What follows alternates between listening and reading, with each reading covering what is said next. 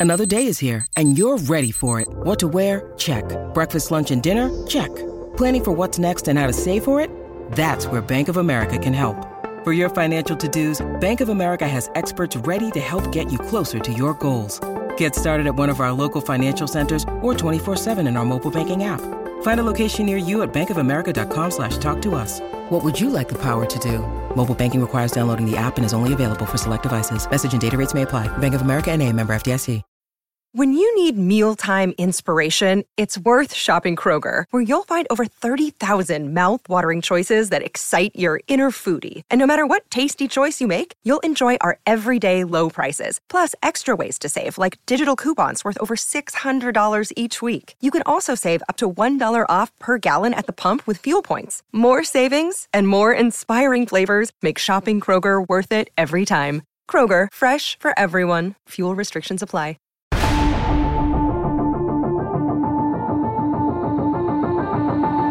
Welcome into the CHGO Blackhawks podcast presented by PointsBet. Use promo code CHGO when you sign up, and you'll get two risk-free bets up to two thousand dollars. But don't forget, with a fifty dollar or more first-time deposit, you'll get that free CHGO membership, access to all of our great written content, and even a free T-shirt from the CHGO locker. Two grand in free bets, a free CHGO membership, a free T-shirt from the CHGO locker.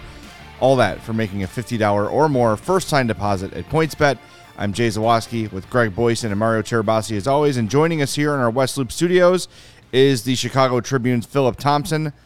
Phil, thanks for joining us. Thanks for coming down. I know it's a it's a busy week for all of us, draft week and free agency and prospects camp next week. So uh, thanks for making the time for us today. Oh, absolutely. Thanks for having me on, guys. There's a ton to get to.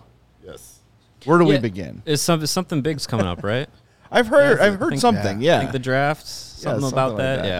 Yeah, It's uh, we're having a pizza draft, party here tomorrow. That's, that's that's the big news. that's the big that's the big news. Yeah, That's what's important. Priorities, gentlemen. Yes. Priorities. Yeah, it, uh, I'm looking forward to it. Uh, we have heard, you know, I mean, f- months really um, leading up to this date about ways the Hawks could try to get into the first round. And, and while you're here, Phil, what's we, we've been talking about it for weeks. Let's get let's get your thoughts on the Alex DeBrincat situation.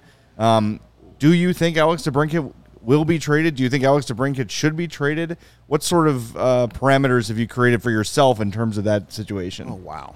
I have come around to the fact that he probably should be traded if if Davidson can get a king's ransom. And I, I've seen some of the reported uh, offers that have been made, like high round picks with prospects, and they have been rejected, which I think is the right call. If you if you're going to uh, trade away who is the centerpiece of your franchise, then you, you need to get, as I said, a king's ransom. Yeah, that's kind of exactly how we feel here. I think we've talked ourselves into like it's okay as long as as Elliotte Friedman put it, and we've been using the term too. As long as you wreck another franchise to get it, like you need you got to ruin a franchise Yes. to make you, this you kind have of deal. to make yeah, you have to make the other fan base go absolutely crazy like why did we do this in order to do it? And it seems that's what's happening. If these reports that we're getting are true and based on the people who are putting them out there there's no reason to believe you know when elliotte friedman says some, something's happening it's probably happening. Um, so if he's rejecting big time offers already, then I think Blackhawk fans can feel a little more at ease. Sure, it's not going to be a popular decision if Alex DeBrincat gets traded, but we already learned that Kyle Davidson has no problem making unpopular trades if it makes the long term picture a brighter one. So I think we're in good hands. There's still time to prove us wrong, but I think we're in good hands where he's like, I'm only going to do this if it takes a year off this rebuild, at least a, a year off this rebuild. Yes. yeah, and I, and I think too, you know, with with what we've been seeing about these reports and rumors, you know, if if the the the, the Philadelphia report that the Flyers were, were in on it until the fifth overall pick was was thrown in there, and then they say, oh, they we don't want to give it the fifth overall pick. It's like good, you know, it, Davidson doesn't want to force a, a deal, and he's keeping his price high, and I think, you know, when when you're not necessarily shopping players as as was the case with with Brandon Hagel, you have to set the bar high to be like, hey, if if you want this player, he is available, but you have to blow me away with with with, with an offer. And I think in this situation, Davidson has leverage because they technically don't need to trade Alex DeBrincat. Like they can they can live with the picks that they have and also have Alex DeBrincat on this roster and and be totally fine with it. And I think that that's the alternative situation of not getting in the first round this this season by making this deal is you have Alex DeBrincat. Well, I think he, he does and he doesn't to some extent because I, I really think he doesn't want to pay that nine million dollar qualifying offer.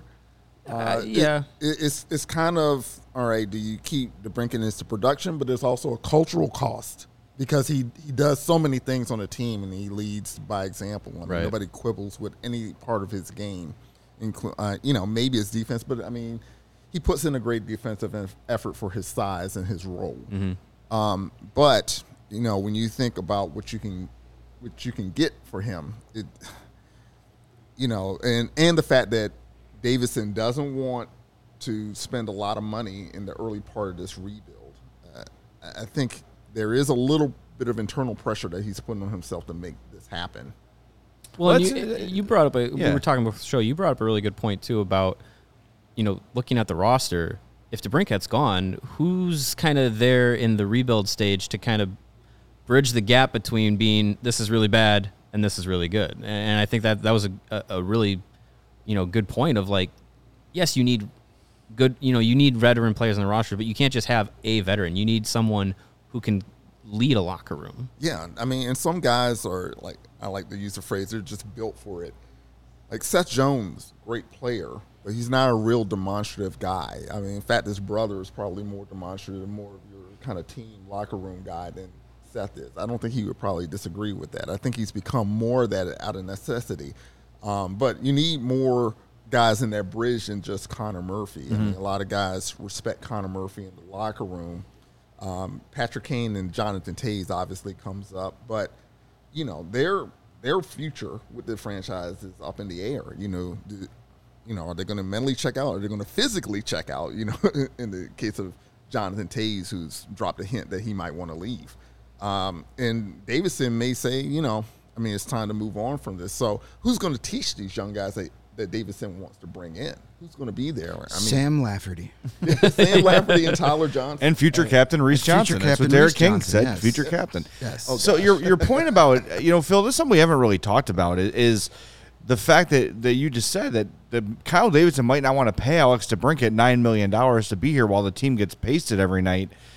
Other teams might know that and say, look, they're going to play tough and they're going to act tough. But at the end of the day, we know that Kyle Davidson actually doesn't want to pay Alex DeBrincat a ton of money.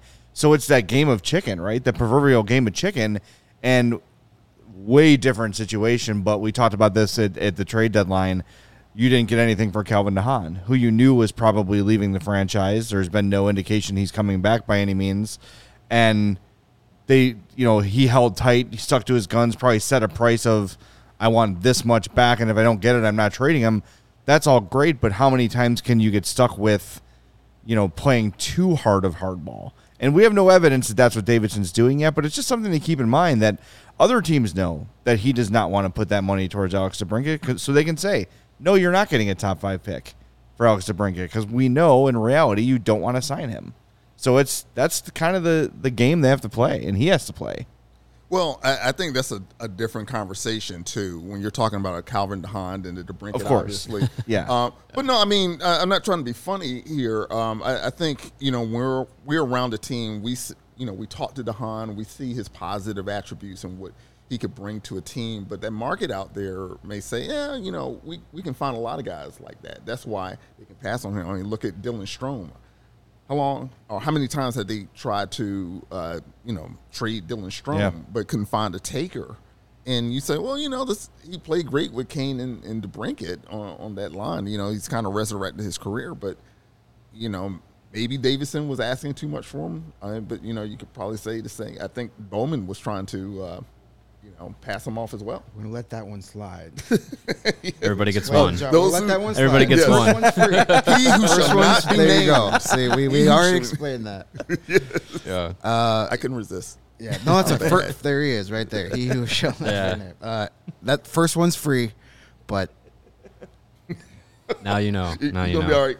Yeah. Gonna be all right. Well, Okay. the, the whole reason we did that is because we were just tired of, you know, Blackhawks fans in general, be it in our personal Twitters or on the, whatever, just constantly still complaining about he who shall not be named. I was like, he's gone. He can't hurt us anymore. It's time to move on. So that's why we're not even going to say his name on the show anymore Yeah. to incite those types of things. I'm sensing some group PTSD. Uh, Big time. Yes. And, way and- and you mentioned it earlier because of how we've been uh, conditioned the past decade. We're not used to the Blackhawks having the leverage in trade negotiations. Yes. This Being- is not something we're used to. being able to be the team that can say, That "Hey, can we'll, we'll, the we'll yeah. help you out if you give us something sweet." It's- Exactly. We're they, used they've to been the, on the other end. We're of it. used to having to deal out of desperation and everybody else knowing it and then taking advantage of. Now we're the team that could take advantage of some of these desperate teams and get something for it. It's a weird situation to be in when you're used to being on the other side of that coin, but it's good. Embrace it. It's it's it's okay. That's an excellent point, but it came to the point where you had to be willing to do, to obliterate the team um, to have that kind of leverage. Well, and I'm okay with that. I'll hold a gun to myself. You know, I'm holding myself I- hostage. I am personally a big fan of scorched earth Kyle Davidson. Yes, Burn it all yeah. down. It's time. Yeah. It is time. Hanging on to what got us all that success in the early 2010s is why we're in this situation now. So it's time to just start over. And I think the fans are ready for it too because uh, we haven't gotten a chance to talk about it. It's been a busy week, but the Athletic just published their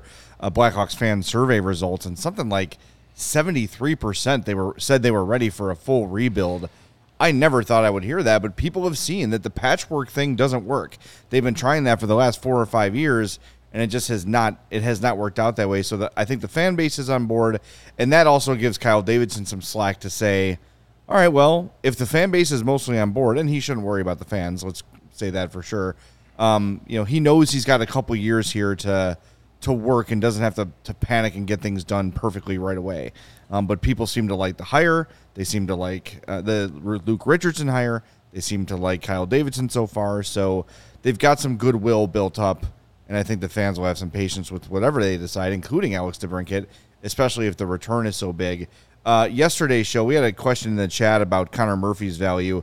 Yesterday's show, we spent a lot of time sort of evaluating the value of these guys, but I'd like to get your take on that too, Phil. And, and you know, we've been saying already, you got to have some veterans on the team, but Connor Murphy's another guy who a lot of teams around the league will look at a very affordable deal with a lot of term left on it. Um, what do you see happening with Connor Murphy? I don't know that Connor Murphy is going to to give you the value back for what you would lose from the team. Yeah. I mean, I don't know. It, it could be because I, you know, as as a reporter, you know, I, I really like his candor, and you know, just how he breaks things down, and he doesn't. Eh, he tells you things unvarnished, and I get a sense that he does that in the locker room too, you know, and that he really feels the losses, and, and I think that could be a bridge too far, um, especially when you have a, a lot of young defensemen that are going to need somebody that that shows them the nuts and bolts of, of playing a very nuanced game. Yeah. Not saying that he is like all world or anything, but I mean, I, I think he plays the game or his game with integrity. So, you know, giving him up for probably not a lot of return may be a bridge too far for me. Yeah, and, and I think too, you know, you, you you do have a lot of young defensemen that look promising that are going to be coming up, but you can't just trade away all the veterans to open up spaces for all these young guys and then have no one to help bring them along. And and I think Murphy is one of those players that um, to, to, to what we were saying before about needing players that can help bring, you know, bridge that gap between the team being really bad and being really good. Murphy's one of those players that I think, you know, what what he can do both on the ice and in the locker room is is, is pretty important. But, but here's the thing. At the same time, Davidson has said that he's going to give guys as much time as Rockford is needed, Right. implying that, you know, more than his predecessor would. There you go, You're getting it. catching on. Catching on, I'm a little slow here, but uh, that he's going to give them as much time as he needs, and then probably give them a little more time to make sure Mm-hmm. that they're seasoned enough. So, who's going to be on the ice? You know, if you're dispatching a lot of the veterans and you're saying that we're not just going to bring young guys up just to bring them up, uh, you're going to have a bunch of rentals that you get off free agency, and he says he doesn't want to spend in free agency. Yeah. So is he? Is he just going to bring like just the dregs of NHL society to fill out a roster? if you want Connor Bedard that bad, yes. yeah, tank for. That- that's true. I mean. Well, no Connor Murphy, no Alex DeBrincat. Your chances of getting Connor Bedard just got a whole lot better, and Yeah. no goaltender. Yeah. Well, exactly. Yeah. So I mean, Connor Murphy. That's it's an interesting. Somebody in the chat brought it up. Uh, Surfing Duck DB. I think that's it. Murphy's yet to show that he can get back to a high level after that nasty hit he had last year. Yeah. So I don't think his value is as high around the league as it is right now. Exactly. Plus, after having Luke Richardson here and in studio and talking to him, Connor Murphy sounds like the ideal Luke Richardson type of player. The guy that he wants here. So there's nothing wrong with having Connor Murphy here to start the season, and then he shows he can get back to that high level of play. Then maybe at the trade deadline, when teams are far more desperate for defensemen and willing to overpay, maybe that's when you move them or next offseason. But you're, you, you're right. You got to have some veterans. Yeah, we have Jake McCabe here too. Uh, I don't think anybody's beaten down the Blackhawks door to, to get a shot at Jake McCabe. But Jake McCabe, we've talked about it here. He played really well the last six weeks of the season. I think it's just getting over the, the injury, yeah. Coming on to a new team, coaching, all that stuff just piled onto a, a subpar season. But as there seemed to be more stability, he he was their best defenseman the last month of the season, especially when Murphy was gone. So Yes. those two guys are really with Seth Jones is a really good way to start to have coaches on the ice, guys that lead the young players because there's so much more that goes into making the jump from the AHL to the NHL then what goes on the ice. You have to learn how to be a professional off the ice too. You got to learn to deal with media uh, because we're a bunch of jerks, and you got to learn how to. You got to go get your own apartment, maybe for the first time in your whole life. Figure out how to pay a cell phone bill eat right, get to your workouts. There's so much stuff that goes into being a professional hockey player beyond what we see on the broadcast that guys like Connor Murphy can take these guys under their wings, and that stuff's invaluable. So I wouldn't be. I'm not the guy that was willing to say, "Let's get Murphy out of here right now." No, and I, I think we can qualify kind of everything we talk about with, the, with these Blackhawks players of value, to DeBrincat and Murphy, and to a lesser extent, you know, McCabe and so on and so on. The only reason you would consider any of these deals is if you're getting, like Phil said, a king's ransom in return, something that takes your maybe cuts a year off your rebuild, right? If some team's willing to, I, we keep going back to Toronto with with Connor Murphy. Tor- uh, Toronto wants to get rid of Petr Mrazek. The Blackhawks have a, a empty spot, two empty spots, truthfully, in goal. The Hawks can help them solve that problem and then take back some assets in return. Maybe that late first round pick and Mrazek for Connor Murphy in a third or something like that. That's the sort of stuff you think about. But unless it's something like that, then no, you're not just doing it for the sake of it. And, and beyond just like people to fill out the roster, I think some continuity is important too. You can't just have a bunch of guys you've brought in as free agents as your veterans and they're coming into Chicago for the first time too. You want to have some some people here that have been here, that have been through it, that understand the city, that understand the culture, that can help these new faces, be them prospects, draft picks, or free agents, assimilate to Chicago and figure things out here. So by no means are any of the four of us really saying like trade everybody, screw the return. No, you got to be measured. You got to be uh, you know uh, cerebral about these things. And and if if some team is willing to cut a year off your rebuild for a trade, then you think about it. And oh, and really only then. Yeah, you compare it to the Brandon Hagel. None of us advocated trading Brandon. No, Hagel. hell no. We had to, we literally had a disclaimer. We love Brandon Hagel, but when you see that offer, you gotta take it. So that's it, how I view these guys we're talking about here. I'm not saying yes, let's get Connor Murphy, let's run him right out of town. But if somebody gives you that offer you can't say no to, you have to take it.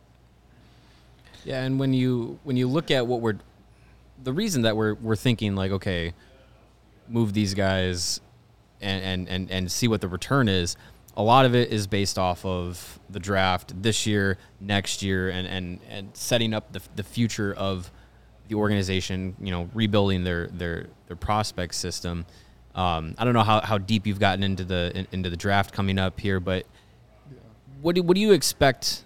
I guess what would you expect the Blackhawks to do, given you know the, Davidson's expressed need or expressed desire to want to get into the first round, but do you also see a, a scenario in which they say, well, we got five picks in the in the second and third round, like Yeah. they could maybe roll with that and think, hey, if we if we hit on some depth picks, we could we could be in a good position without having to force anything to happen.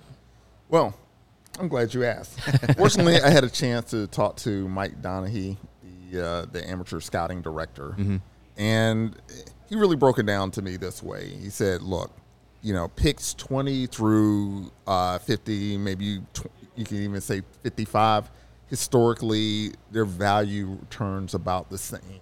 You broke it down to like generally you're going to get uh like a middle, middle pairing or bottom pairing defenseman, um, or you'll you'll get like a uh, bottom six forward, and you know maybe there's a, a couple of inches height difference. Maybe the guy's a little bit faster in the 20 range than what you get at, at 50, but it's it's not going to be like one of those top of the lottery type of guys in Yeah. terms of their difference in value. So. Uh, unless there's a particular guy that Davidson really wants, um, I don't foresee them trying to jump in the first round just to say they got a first round pick. I mean, because you know they he who shall not be named got you know you know he had a first round pick that honestly I don't think a lot of fans were blown away with. That, Right. You know that that guy. So I mean, what did you really accomplish? Uh, I, I will say there are some second round uh, targets that he likes, and I think talking to him, if if, if there's a run on centers, they may go defenseman, particularly if there's a guy that can join the rush, maybe be power play guy, even second power play unit guy. They see more value. Like the way he put it to me is, if there's a they have their third rated defenseman still out there, and maybe um, their next center is ninth on their list. Obviously, you take the defenseman. And uh, there, there was one in particular that, um, if you, allow me to look at my phone, um, well, two guys I wanted to mention. Uh, Noah Warren, you know, he's a six-five um, right-handed shot defenseman, and you know how valuable a righty shot Right, yeah. defenseman is. Um, and Doneghey uh, compared to him. Well, you know, you got to be careful with comps. oh yeah, he's, A similar player. yes. He said Erik Cernak type. Okay. So We'll take that. one of those. yeah, so yeah, I mean, if, if that guy's available, like even a facsimile of that Mm-hmm. in the second round, you get that guy. And then another one that I've, I've been, maybe it's because I've been pumping him up because he's from Sudbury. Uh, Davidson's from Sudbury. David Goyette. Making some connections. Yeah, I'm making some connections that if Goyette falls, uh, now Doneghey thinks that he might go by the 25th pick, but if he somehow does fall, I don't see Davidson resisting. No, that that's a guy I've I've I've looked at too, and th- that's a guy that if he's there at that first pick, you the Blackhawks. uh, You hear teams this time of year saying best available player, best available player. The Blackhawks literally can do that because they need everything. Yeah. Mhm. yeah. I mean, we know they've got their best prospects that aren't Lukas Reichel are all defensemen, but are any of those guys Norris Trophy winners? Probably not. No. Are any of those guys top pairing play defensemen? Probably not. I mean, if you Right. squint hard enough, maybe one of those guys, but there's no superstar. They have a lot of they have a lot of good number four options. Yeah, uh, you know. yeah. They have a guy. Yes. So if they take a defenseman with that first pick, or even any of those first couple of picks, I'm sure a lot of people are going to be like, "Oh, what the heck? We've got defensemen." But a, you can never have too many of them. No, Yeah. of course. And B, if it's the best player available, this is literally what the Hawks can do. Uh, best guy out there because they need everything. Yes, they need dynamic forwards, but if you get another modern day and uh, you know defenseman, especially right-handed shot with some size, Luke Richardson has mentioned size on defense a lot already. So um, there's very few wrong ways they can go here. Just get the best player available. Kyle Davidson looks like he is a guy that will listen to his scouting staff, which again, We're not used to that. you know, it's not he who shall not be named saying, having all his scouts say, take this guy. And he goes, nope, I'm taking that guy. So um, it's going to be very intriguing to see. I think we're going to get our first real idea of what Kyle Davidson envisions the future of this team looks like by the types of players he takes. I'm glad you brought that up. And you guys have been there. Did you read between the same lines that I read that the way that he who shall not be named uh, structured his uh, his whole scouting system and the information flow is that so everything would come through him, and that he was the arbiter of all these decisions, whereas. Uh, Davidson wants to make it more egalitarian. Everybody has the There's same very information. little so, ego there. So he can be challenged if he needs to be challenged, whereas the other person wanted all the information coming through him. Yeah. Uh, did, did you sense Oh, of that? course, yeah. And I, I- what I love about that, and and just take hockey out of it, any sort of major management role, a good manager hires people to that that he or she trusts to do the work and and trust their analysis, right? Like so, bringing in Jeff Greenberg and and bringing back Norm Maciver and all these things that that he has done should put him in the position like a GM's got a million things to do aside from drafting or free agency or whatever. Rely on your amateur scouts for the draft. Rely on your pro scouts for free agency. Get together as a group, come up with a plan. That I mean, it is such an obvious way to do business instead of okay, everybody email me what they have found and I will sort through it all and make the best decision for all of us. No. Right. No, that's why they call it a war room. There should be a group of people in there. Every pick that's made, now what? Now what? What's the scenario now? And and everybody should be on the same page before the draft begins.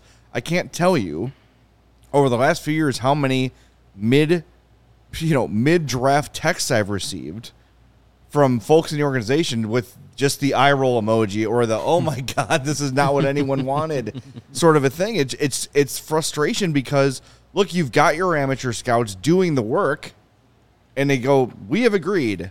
This is the way to go. And mm, nah i'm gonna go this way Yeah, this guy went to Notre Dame. I went to Notre Right, Dame. like, Let's take like him. well, that's never a bad idea. But Nolan Allan, your- Nolan Allan's a great example. opinion. Nolan Allan could have been there in the second round, maybe the third round, but he just got this thing in his head that Nolan Allan was his guy, Yes. and it could, he could not keep, be convinced otherwise. Look, we've not even seen a Kyle Davidson draft yet, and maybe those eye roll emojis pour in during this draft too. But so far, so good with everything he's done. It just what he has what he is saying makes perfect sense. Now it's up to him to actually follow through on what he's saying and behave that way as a GM, and, and we're about to find out. Uh, we're a little bit behind on our ad copy. See a ton of new people, by the way, Yeah, it's uh, in the chat chat today, today, which love is it. great. Thank you for jumping in. We see a lot of the, uh, you know, the classic CHGO YouTubers like Jason, Chuckle Mucko, Narfin, Surf and Duck, all you guys. But I saw a bunch of new names in there today. Thank you for joining in. We greatly appreciate it. And stick with us. We're here five days a week. And if you're really enjoying CHGO, the best way to help us continue to grow is to download that PointsBet app and use the code CHGO when you sign up. Not only will you get two risk free bets up to $2,000, but if you make a $50 or more first time deposit, you'll get a free CHGO membership, which unlocks all of our great web content. And you'll even get a free shirt of your choice from the CHGO locker. Any questions on any of this? We are easy to reach. PointsBet at allchgo.com. They can help you get sorted out. If you've never downloaded an app like uh, PointsBet before, reach out to them. They'll help you get started from start to finish. And remember, you no longer have to go to the sports book and get on their Wi-Fi to download the app. You can do it from your couch, from your shower, from your bed, wherever you're at. You can download the PointsBet app from start to finish and get the whole thing done in a matter of minutes. You'll be signing up at the fastest sports book easier than ever so you can start living your bet life in seconds. So what are you waiting for? Once the game starts, don't just bet. Live your bet life with PointsBet. And if you or someone you know has a gambling problem and needs help, call 1-800-GAMBLER for crisis counseling and referral services. And as Kyle Davidson and his crew try to get the a competitive edge for the Chicago Blackhawks going forward, you could start your day with a competitive competitive edge by going and paying a visit to our friends over at Strava Craft Coffee. Strava CBD coffee is a game changer and has helped thousands of people improve their overall wellness and quality of life. I'm one of those. Big fan. Strava delish- delivers delicious, fresh roasted specialty coffee infused with organic broad spectrum CBD. The CBD from hemp doesn't make you high or hungry, but it does offer you some really good benefits that can help you, such as feeling more alert and focused without all the jitters. You'll be able to live your day more balanced with less anxiety and fewer aches and pains. Plus, including CBD in your daily routine can even help you enjoy a more restful night of sleep so you can wake up feeling your best to start the day. Strava is all about quality. Everything is small batch, it's fresh, and it's shipped straight to your door. Plus, CHGO listeners can save 25% off their entire order just by using the promo code CHGO25 at checkout. That's 25% off your order at Strava, S-T-R-A-V-A, craftcoffee.com when you use that promo code CHGO25 at checkout. And if you already love Strava, and we've been raving about it for so long, if you haven't tried it, what are you waiting for? But you can join the Strava Coffee Club and subscribe and save. With Strava, you're in control. You'll save on all your favorite coffees and have them automatically delivered to your home or office on your preferred schedule. Our guest in studio is Phil Thompson from the Chicago Tribune. Uh, thanks again, everybody who joined us on YouTube. And if you're listening on the podcast, we appreciate that. Make sure you smash that subscribe button, as the kids say, uh, so you get those uh, that podcast every time it goes live. Phil, we have not spent a lot of time uh, today or recently really talking about the locker room dynamic uh, with Patrick Kane and, and probably more specifically Jonathan Toews. Patrick Kane has, for the most part, been a good soldier and has, you know, said, hey, you know, whatever happens, I'm here. I'm just going to do my job. I'm going to go about my business. But Toews has been pretty vocally unhappy about the whole process of a rebuild and the way things have gone in the last few years. How do you see him, you know, existing in this world of what this roster could potentially look like next season. There's a good chance, maybe 50 50, maybe more, that Alex DeBrincat is traded within the next 24 hours.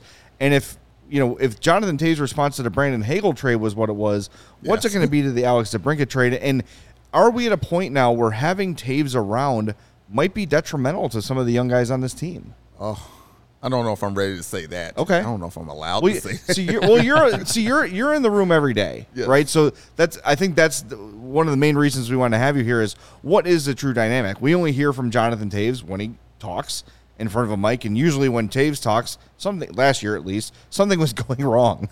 you know, yes. there weren't a lot of happy moments to talk about after games. So yeah, give us the insight about what, what it was like last year and what you think it could be next year. I mean, obviously, uh, a lot of these young guys still uh, still respect Toews, Of course, um, yeah. So, you know, I, I, I think that Toews is always he's he's never been guarded about his displeasure when, uh, you know, a trade is made, and he feels that it's is robbing him of another opportunity to chase a cup with this franchise that you know, and, and I think he wants to protect his legacy with this franchise. So, I, I don't think he's going to risk becoming a cancer. Um, because you know he's already had some blowback about you know defending you know certain people. Yeah. Uh, but you know it, you can even go back to like the Gustafsson and and Robert Len- Robin Lehner trade. Uh, you know he was heated in the locker room after that, saying you know what are we doing? Um, I, I mean I, I it's just a shot that somebody would be upset about Gustafsson being traded as anybody. Um, that, that would upset someone. But I mean, you know, at at the time he he had a role. So you know, then you see Hagel traded. If DeBrincat is traded, that might be the straw that breaks the camel's back. I can't say that you know he would just flip out in the locker room. You know, only he knows that. But we, I think we know enough to know that he's not going to hold back his comments. This first opportunity. Yeah we we've seen no indication that he wouldn't unload. Well, and he'll be one of the first ones asked too. Yes. Mm-hmm. Oh, yeah, and he should be. Yes. There, there were many times in just the brief time that I was on the beat that you know he'd get out there and we'd be walking back to the media room going, "He did it again." like, thank you. Yes, we got our story. right. Um, it's yeah, it's a tough situation because listen, uh, and again, I've been critical of Jonathan Toews when need be when he does things that you kind of probably don't want your captain to do. But he's wired differently. He's one of the most competitive guys on the planet. He's spent his the whole first half of his career being one of the best players on one of the best teams. So it's tough to remove yourself from that. I get it.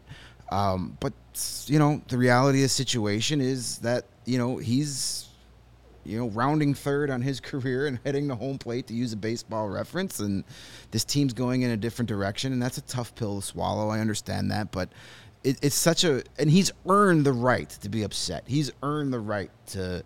To, you know, he's the greatest captain in team history. There's no doubt about that. He's going to have a statue one day in the atrium. There's no doubt about it. And he deserves all of it. But sometimes you just want to be like, Oh, not again. and as we had a, a, commenter earlier, I forget which which who said it about um, would he ask to move his no movement to go to Winnipeg, and I know people love. I don't know what it is about hockey that everybody has to go play. I mean, you just hometown. play, yeah, just Yeah. go play in You your only- hometown. you It's I mean, fine. That's it. Should Yeah. only Yeah. be teams should only draft players that, from, but Boy, that Leafs roster is going to be huge. yeah, Yeah. Stamkos is finally going to Toronto, but and I know Winnipeg made sense for years and years, but right now, do the Jets want Everyone another- wants to leave Winnipeg now. Right. Yeah, Like the Jets already have a roster full of declining, overpriced guy. What do they want another one for? Um, It would surprise me, but never say never. As I've said for years, never underestimate the stupidity of an NHL general manager. Just when you think you got your thumb on it, somebody's gonna go, "What the heck was that?" Yeah, well, my, my fear too with Toews is, and look, I, I think we can all agree that the Jeremy Colliton experiment uh, was a bad one and would not have worked out regardless. However, him coming into a locker room with Toews and Keith and Seabrook clearly being unhappy about that situation didn't do Jeremy Colliton any favors at all. He was up against it, and if, if I'm Philip Kurashev or random young Blackhawk and I see Jeremy Colliton say something, I look over at Duncan Keith and Duncan Keith's rolling his eyes or not paying attention who am I thinking? Who am I siding with? Right, Duncan Keith or Jeremy Colliton? That that answer is simple. Now I think Luke Richardson comes with a little more gravitas, and players, young players, will look at him and say, "Hey, that's a guy who played fourteen hundred games, gave it all on the ice. There's chunks of that dude still, you know, on the ice in Toronto and, and, and beyond, uh, because that, that guy gave everything he had. So he's a little bit easier of a guy to listen to. But I, I just worry about that sort of toxic environment around young players. I'm glad you mentioned Keith because again, this is me being in the room reading a vibe. Nothing he said, but I got the feeling from Duncan Keith that he, you know, he wasn't really interested in even hiding how he felt about Colliton. Right. That you know, I don't know if he felt Colliton was beneath him or he just tuned him out, but oh, he was. yeah, I mean, I mean that's uh, that, but that's that's a dynamic thing. That's Yeah. when you have Duncan Keith going into the Hall of Fame, and then you you have a coach that the the biggest experience he had had up to that point was one season in the AHL and coaching in Sweden, and his biggest playing experience was a handful of games in the NHL, mostly in the minor leagues. A guy who's who he's the same age as, I think. So it's just like for Duncan Keith to be like, well, what's this guy going to tell me that I don't already know? I, that's a big dynamic thing, and I and I think with Richardson coming in, you have a long established NHL career, and a person who has worked their way through the coaching ranks. You know what it's like to me? It's almost like um, a, a Jerry Krause, Tim Floyd type of dynamic. Right. interesting. Like, I'm going to bring it. This is my guy. You know, I like this guy. And conventional wisdom in the whole world maybe say, What are you thinking? but I know better than everybody else. And I think uh, just like how the Bulls reacted, I think that's how the Blackhawks reacted. Yeah, it- we'll it- show you. That's that is the mo of he who shall not be named, or at least it was in recent years. Is I'm going to show you that I'm smarter than everybody, and go against convention and make the reach draft pick and hire the coach that you know for this team full of Hall of Famers. I'm going to bring in this kid basically to coach them. It's just it was always look how smart I am. Look how look how forward thinking I am. Yes. Sometimes the obvious move is the move to make. It's obvious for a reason. You know, a little bit of an update here. Uh, Pierre LeBrun just published this to the Athletic. A little bit of an update on the DeBrincat stuff. Nothing crazy. Uh, he says sources shared Wednesday the teams were starting to put their best trade offers forward to the Blackhawks on Alex DeBrincat, a potential trade that would most likely require a Thursday first round pick included in it. So there's a pressure point developing there on that front. So things are starting to heat up. Nothing really specific there, nothing really earth shattering, but confirmation from one of hockey's most plugged in insiders that teams are starting to go to Kyle Davidson with their best offers. And what's interesting is as we as we approach Thursday night, six o'clock. Watch us here on uh, CHGO Sports YouTube. We will be live for the first round I don't know uh, of the draft tomorrow night. Um, I'll do my. What's interesting is I feel as is if if a deal's not made by the st- the start of the dead of, of the of the draft, and then we get through picks one, two, three, four. If he, if he's not traded at that point, DeBrincat's going to be on the roster. I, how I it feels. and I really feel like we're getting to a point where Kyle Davidson might just not be blinking, and Uh, we if, if if we're at a point where you know those those picks get made or traded with other teams, whatever ends up happening. I think we might be getting to a point where DeBrincat just the, the, the deal wasn't what Davidson wanted to. He stick to he stuck to his his price point, and another thing too, I think that we, we mentioned a little bit was the indecisiveness of Montreal because it doesn't seem like Shane Wright is slam dunk number one anymore. That might be be playing into to what happens with the second pick or the third pick or the fourth pick, where the Blackhawks may still have kind of a, a target to, to to get into that first round area. I like to bolster that point, and then also throw in an anecdote if you'll indulge me. Um, Yeah, go for it. you know, from talking to Donna, he is um, in the article posted today uh, on ChicagoTribune.com. Shameless plug. Go check it That's out. do it. Yes. We're all shameless here. Shameless, shameless plug. Um, he looks at this draft, Don, talking about Doneghey, the amateur scouting director, is not having many um, or probably any proven generational players uh, versus next year, which he can name at least three and said maybe another two to three will emerge. Um, so uh, his view is there isn't as much urgency to move up in this draft. Um, you know, especially if you're talking about giving up an Alex DeBrincat. yeah, like, what yeah. are you getting back, even if you do get a high round pick? The little funny anecdote that I want to share with you guys, because I think you would appreciate it. Uh, again, in, in the article, um, he says that uh, talking about Doneghey, that um, he welcomes the naysayers and the draft trolls um, because he wants apologies four to five years from now. Oh, nice. And I he like wants that. he wants to, you know, go to the United Center, have all these draft trolls in the seats, give them a microphone so he can just tell them off. I love in four to five years. I love, Oh, I yeah. love, It's I a love classic the He's heel got the move. list like Chris Jericho. Yeah. You checking people off. Uh, and You just and, and he's telling me this in this thick Boston accent. He sounds like that, you know, your cousin from uh, Boston Yeah. in those Sam Adams ads. Yeah. I'm like, this this just goes perfectly with this guy's personality. I love that. We had actually talked about that yesterday. This is going to be one of those draft classes that five years from now, you're going to be like, how did that guy go in the fourth round? Or why did that guy go in the first round? Because there's so much uncertainty. So many of these guys didn't play last year. Yes. The, the OHL did not have a season last year. A lot of these other leagues had very shortened seasons. So a lot of these guys lost at a complete year of development that could have that they're just getting now. So guys that are taken in the fifth round could turn out to be second round, first round talents as they get that year back. So this is a very crazy draft. They're all crazy, and you never know how good they are until four or five years down the road. But this is going to be that draft, not necessarily just for the Blackhawks, but league wide. We're going to be watching All Star games in a few years, going, how the hell was that guy taken 120th overall? And we, we might see if this this new direction, this mandate for speed, really works for them because, you know, talking to those guys, Davidson, you know, Norm Maciver and and Doneghey, speed is Yeah. everything. Yeah. You know, if the guy doesn't have the best hands, they can work on it. If the guy doesn't have, you know, a perfect shot, they can work on it. But he's got to come in the door with speed. So Well, I, yeah, that, that's a good approach to have, especially when you watch the Colorado Avalanche. You watch the Stanley Cup players. Speed is good, but you got to have skill with that speed. We don't need a roster full of Viktor Stalbergs again.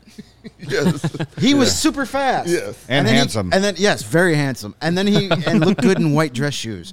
But he was really fast getting to within five feet of the net. And then when he got within five feet of the net, it was like, uh oh.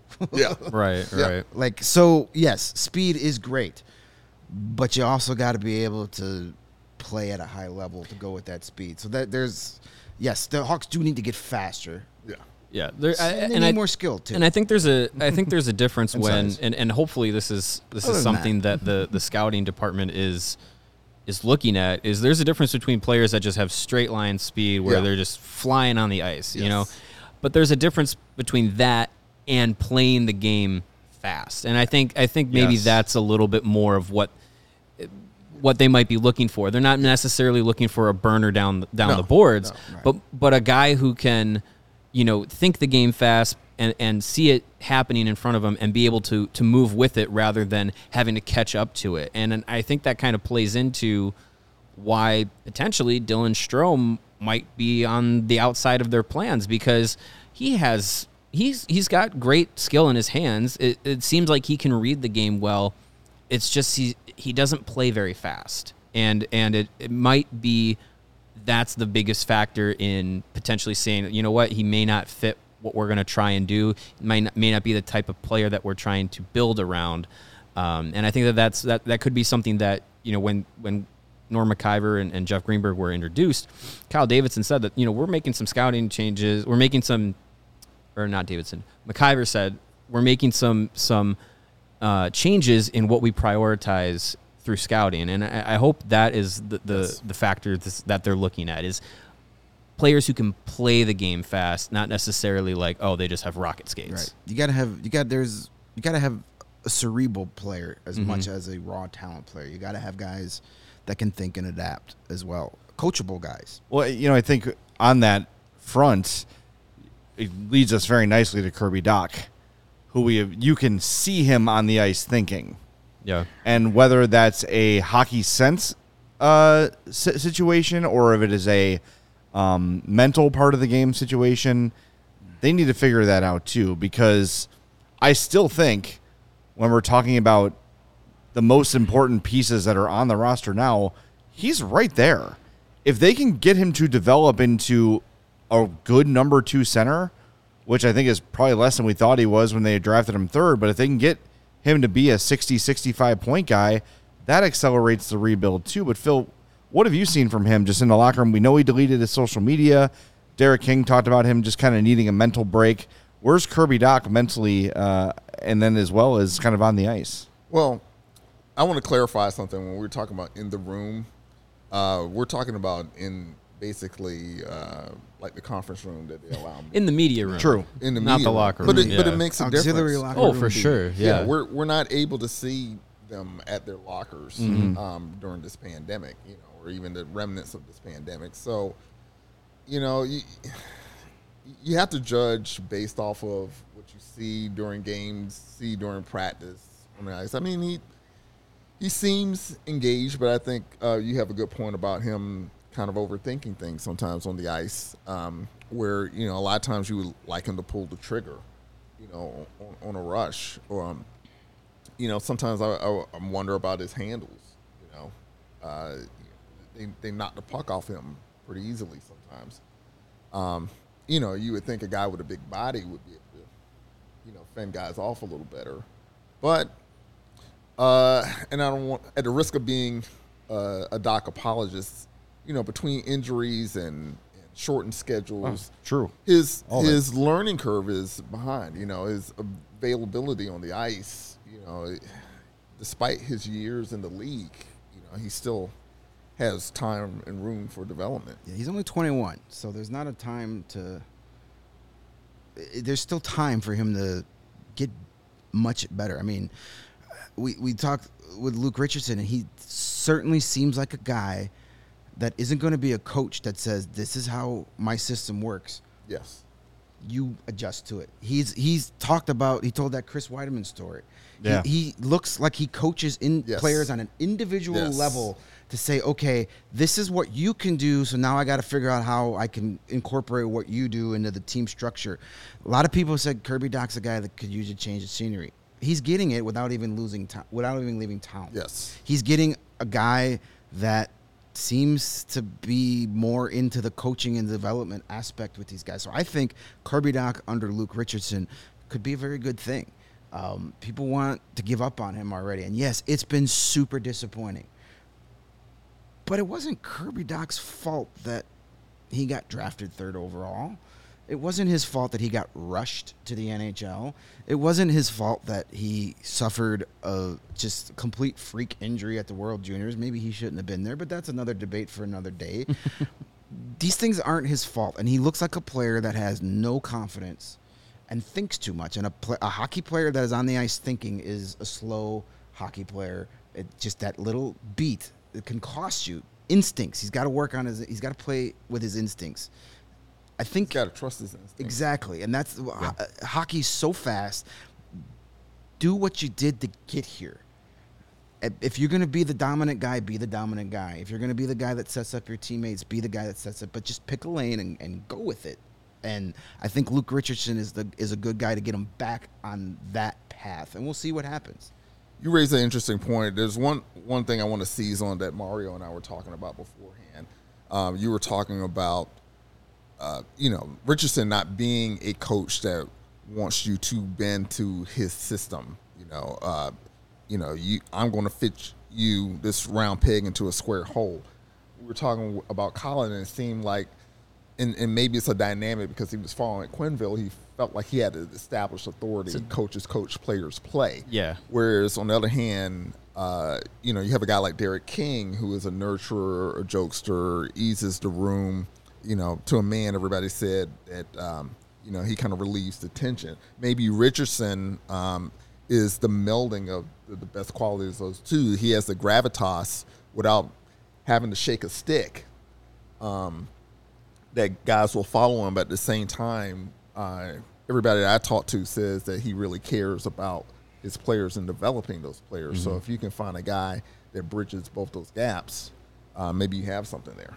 Yeah, and I, I think that that definitely came across when, when we had him on the show. Was just, just it seemed like, you know, if if I were an NHL player in my wildest dreams, um, I would want still to. time.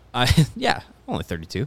Um, I would want to play for a, a coach that had that demeanor to where you know he can he can drive home a point. He can definitely you know get a message across and set a tone for for for what he has expect, expectations for, but is also not just going to say get there on your own and figure it out. It'll be here. Here's where we want you to be. Here's where we think you can go. Here's what we can do to work with you to get to that point. And it, it really seems like that is a- a, big part of his coaching style. And I think that that's going to be really important for you know all the young players as as they develop. But you know, talk, talking about Kirby Dach, I think it's going to be really important for a player like him to be able to you know see some see see the steps that he is taking because he did start to take some you know towards the end of last season.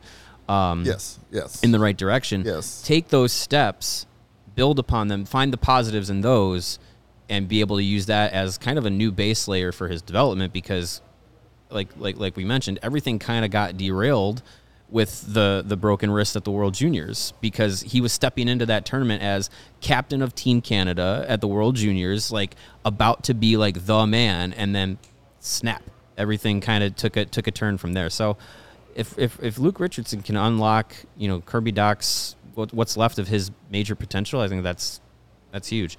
One thing that I think could help Kirby Dach in unlocking his potential that smooth segue. is uh, getting himself some OWYN. O W Y N stands for only what you need. It's a 100% blan- pan- 100% plant-based protein shake that gives you the nutrition that works just as hard as you do. All of OWYN's products are free of artificial ingredients. They are one they are completely allergen friendly. They do not contain any gluten or dairy. They are easily digestible. Uh, you may have heard about OWYN from Chicago Bears quarterback Justin Fields, who also follows a plant-based diet. Uh, and right now, OWYN and CHGO are partnering up to give you an awesome offer. You can get 20% off of your first purchase at liveowyn.com and use the promo code CHGO20. Uh, I myself try and cut out gluten and dairy as much as possible. Uh, I've also started trying to uh, work out a little bit more regularly, uh, and using OWYN has really helped me out. Uh, cutting down on recovery time and uh, just making me feel good after those workouts. So join myself and Justin Fields, one and the same when it comes to working out, and try OWYN. Again, O W I N, only what you need. Hunter in the chat says he uses both OWYN and Strava and loves them both. So He is just a well oiled machine then. Yeah, you got to be ripped and jacked at the same time. All right, one last question, Phil, before we let you go. Uh, Michael's asked in the chat, any hunch on what the Blackhawks do at goalie? Well, I'm of the mind that they probably find something amenable to the, the long term plan in the free agency market. But I, I, I get the feeling because when we brought the subject up, I think the first name that Davidson mentioned was Arvid Soderblom.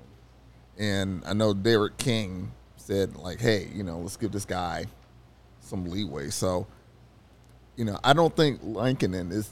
Maybe they re-sign Lankinen, maybe they don't. Uh, I don't think he's the de facto starter next season, though. Um, I think maybe they ride with Soderblom. Interesting. Um, I don't know. You guys have a, a, a thought on this? I mean, I like Soderblom. I, I covered a lot of Rockford games last year. I don't think he's ready for that yet. And with goalies, you got to be so careful because uh, uh, uh, we saw it with Lankinen. A goalie with no confidence is a, usually a bad goalie. And I think that was a lot of Lankinen's problem, as well as that hand injury that I don't think he ever fully recovered from. Personally, I have no problem bringing back Lankinen on a one or two year deal to say, hey, let's see what you got. And then bring in a veteran, uh, like a 1A, 1B type of thing. Maybe you take on that Petr Mrazek deal from Toronto. What's it going to hurt you? Again, you got to think to long term picture. If you bring in Lankinen and Mrazek and they're both awful, start printing up those Connor Bedard jerseys. it's not the worst thing in the world. Being really awful this season kind of is what you want. I know they will never admit that, No. but it's kind of the goal. They're not actively trying to lose, but they're also not, trying to win Trying either. to put ice the best team possible. It's They're like- actively you- trying to not win. Yeah. Right. There So- you go. There you go. I, I if if I were a betting man, and, and sometimes on PointsBet I am, uh, I would say Lankinen in his back with one of those veteran guys. There's a lot of those, you know, veteran free agent guys. You know, do you bring in Braden Holtby for a year at a, at a, at a cheap contract? Holtby has a really good year, and then flip him for an asset at the deadline. And they- then at Then that, then, at, then at that point, Then Soderblom has had yes. three quarters of a season in the AHL. And you bring him up and let him take it from there. That's not the worst idea in the world either. So they, there's options, and that will be fun to see what happens. But as I've said before, goaltending should be like way low on Kyle Davidson's priority list right now, especially Yes. right now. That should be like the last box he checks Yes. when building this roster because it really doesn't mean a whole lot for 22 23. That's like the kicker in your fantasy football draft. Yeah, oh, well, God, I forgot to get a kicker. Yeah, last round. Well, yeah, yeah. Well, and I hate kickers. and I think I think too, the the outlook currently, I I think is giving a prospect like Drew Commesso enough time to develop to where once he makes the jump to the professional game, whether it's you know spending some time in in Rockford in, in the AHL or you know heaven forbid throwing him right into the NHL right away, but it's just kind of biding their time until their best prospect that they have at that position is ready to go and and make some sort of impact um, at at the top level. And I think probably two three years away from doing that. So if you have Arvid Soderblom, if you have Kevin Lankinen, and it, on on two on a two three year plan, I think that, that that's probably the best you can hope for. Yeah. Without having to go too far outside of the organization, bringing in Mrazek or I know Matt, you know Matt Murray with the, the Senators. There's been some conversations about making a deal that way, which also would have involved Alex Brinkett. But I mean, I, there are options out there. But I think the long term plan should be, um, you know, the, the the book that that Jay really likes, A Bridge to Commesso. I think that's the the the path that they're they're they're going on. Wasn't uh, Robert Redford in that? Yeah, I movie? think he was. Yeah, that was a good one. Well, Phil, we told you the hour would go by fast. Uh, thanks for joining us. Everybody, make sure you're following Phil on Twitter at underscore Phil underscore Thompson. Very confusing. Thanks, Phil. Yes, That's I great. know. I apologize We love it. for the words Uh, really easy to find. Uh, underscore Phil underscore adopter. Thompson. uh, and we got to tell you. So the rest of the week, tomorrow, Thursday, we are live at six through the end of the first round. 6 p.m. Central. We'll be on live during that show. We're going to talk to Joe Brand from WGN, the pre and post game host. We've got uh, a couple other guests lined up. We've got Jack Bushman from Lockdown Blackhawks. We've got Dave Melton from Second City coming on. Uh, Friday, we'll be live at 10 a.m. for rounds two and three, where the Hawks have, at, at, at this point, five picks. Then we'll take a break. Once the draft completely concludes, we'll be back around 4, 4.35 for our draft wrap up show, we'll be joined by Colby Cohen, who, if you've forgotten, aside from doing Hawks games, covers NCAA hockey games, has his eye on the pulse of college and minor league hockey. So he'll have insight on a lot of these draft picks. Um, that will be look for it around four or five o'clock on Thursday as the enti- on Friday as the entire draft wraps up. So tons coming the rest of this week. And remember, next week prospects camp, free agency. We have got it covered, unlike anybody else here at the CHGO Blackhawks podcast. So we want to thank Phil for coming in, and for Greg and Mario. I'm Jay. Thanks to Natalie for producing the show today, and thanks for listening to the CHGO Blackhawks podcast.